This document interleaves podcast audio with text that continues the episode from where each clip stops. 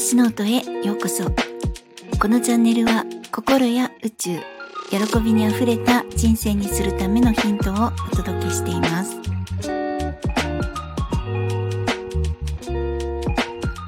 皆さんいかがお過ごしですか？ゆみです、えー、本日は自分自身の生命力をフルパワーにするというお話です。え何をするにも自らのパワー、全開で臨めたらいいなって思ったりしませんか？こういつもエネルギッシュ。こうと決めたらちゃんとそこに迎える、そこにたどり着ける。有言実行というか、成し遂げるというか、まあ、気楽に楽しく望んだことに臨めるってなんかこう、望んで望むっていう言葉遊びみたいですけれども、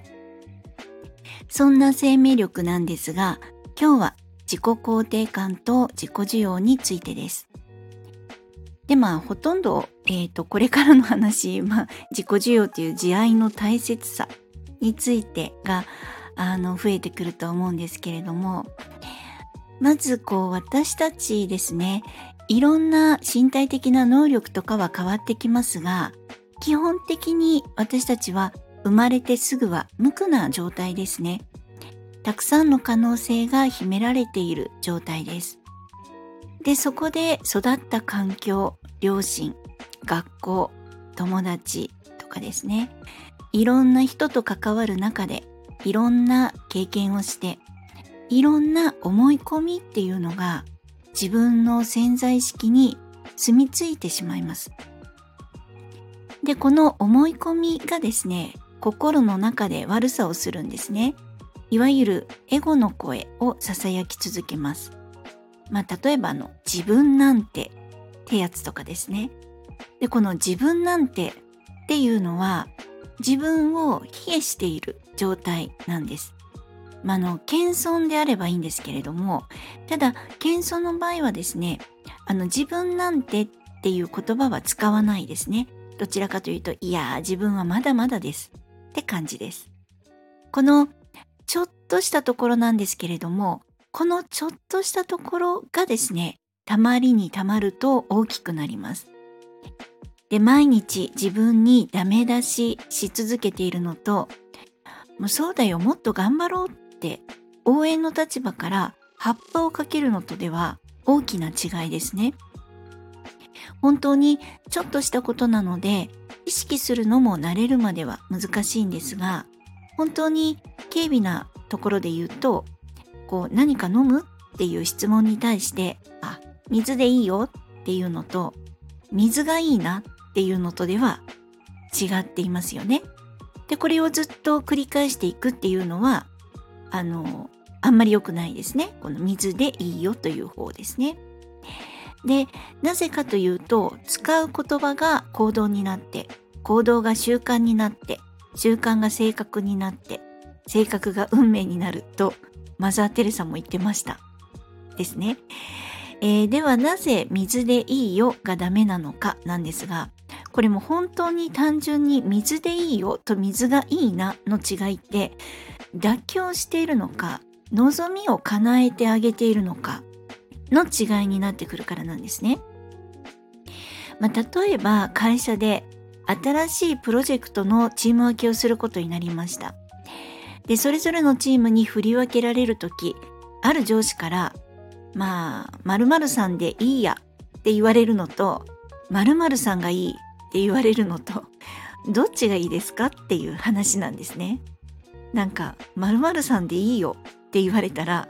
なんか妥協された感じでしょうがなく選ばれた感じで嫌じゃないですか？やっぱりあなたがいいって言われたいですよね。そういうことなんです。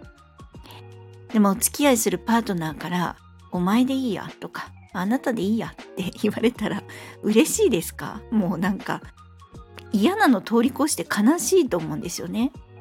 なんか他にいい人がいるわけじゃないからとりあえず付き合っとこうかなって。そんな妥協とか打算とかが見え隠れするって感じだと思うんですね。こんな悲しいの嫌ですよね本当にお前がいいとかあなたがいいって言われたいんですこんなたった一文字の違いでとがですね。これがこんなにも大きく変わってくるっていうことであればやっぱりちっちゃなことでも気づいた時にはちゃんとできるだけ気を配っていきたいっていうことなんです。そしてそれをですねちゃんと自分に「が」っていう方で自分自身に言ってあげてますかってことなんです。え自分自身をもう自分最高自分がいいって言ってあげてますか？なんかこう自分の内側が現実になるっていうことを考えるとやっぱり使う言葉はいいものにしていきたいんですね。だから日頃使う言葉にもたくさん意識していって今できることから良い世界にしていきたいです。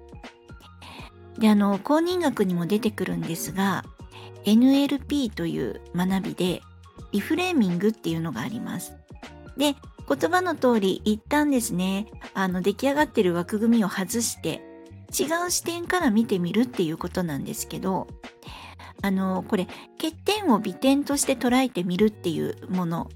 なんですね。で、えー、フラクタル心理学でも価値観をひっくり返すワークとしてまあマナーが悪い頭にくるようなことをしている人という例題からですねもしその人たち、まあ、そういう事例を見習うところがあるとしたらって考えてみるっていうのがあるんですね。で要するにあのー、まあ他人もそうなんですが自分に対してのネガティブなまあ思い込みとかネガティブに見えることもですね別の角度から見るとそれって長所かもしれないねっていうことなんです。で例えば怒りっぽいとか短気とかは情熱的であるとも言えます。で八方美人は誰とでも溶け込みやすいとかネクラっていうのは 自分の世界を大切にしているとか冷静であるとか。あとは優柔不断は他人の意見も尊重するとかですね。こんな感じです。でなのでいつも自分に対してどう思うのかどんな言葉をかけていくのか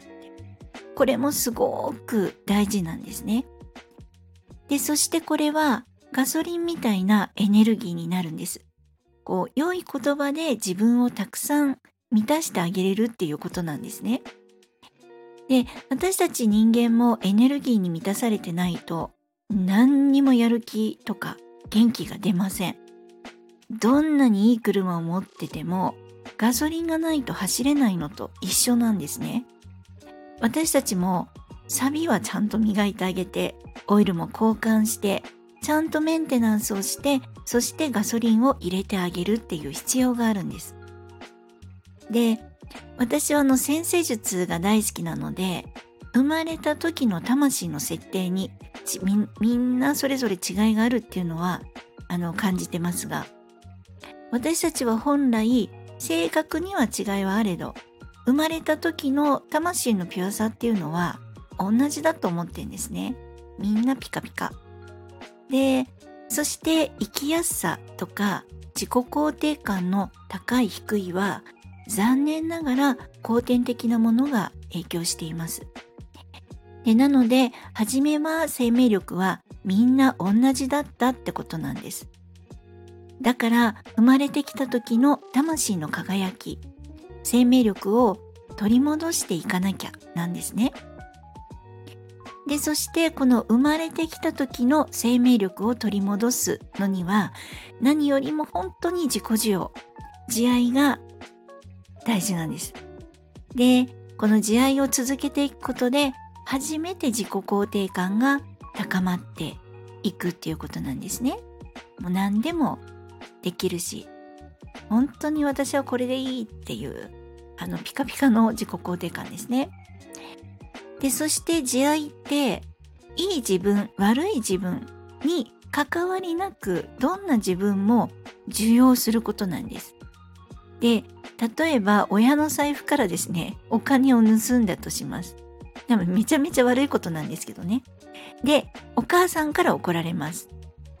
で、その怒られ方なんですが、例えば、一つ目、どうしてお金を盗んだりするのって謝りなさい。もう今度からもう二度としてはいけません。って怒られるのと2つ目お金盗むとか本当にお前ひどい人間だわって。ろくなに大人にならないだろうね。って。これ違いわかりますか？あのちゃんと叱ってくれてるとか諦められているっていう感じじゃないんですね。前者はどうしてそういうことをしたのかって一旦理由を聞いてます。そしてちゃんと悪いことをしたことに謝り,、ま、謝りなさい。そして二度としてはダメってしつけてます。で後者はお前はひどい人間だって人間性を否定しているんですね。そしてろくな大人にならないって呪いみたいなのをかけてます。まあ呪いっていうのも言い過ぎですけど、まあ、要するにあなた、まあ、要するに自分ですね。私という存在を否定してはダメですよってことなんです。ちゃんと、えー、一つ目のお母さんみたいにですね。悪いことはダメ。ダメなことをしたら謝る。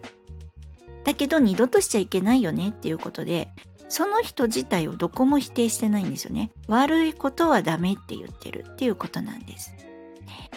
なのでやったことはダメだけどあなたの存在あなた自身に脳を出さないってことなんです。これをちゃんと自分にもやってあげること。で例えばですね自分との約束ができなかったとします。まああのダイエットするって決めたのにまた夜中にアイスクリーム食べちゃったって。まあこれは私ですね。でも本当私って決めたことが守れないしクズだわ自分を否定してはいけないってことなんです。私がダメなのではなく夜中に食べるのはダメなんですよ。でクズなんじゃなくて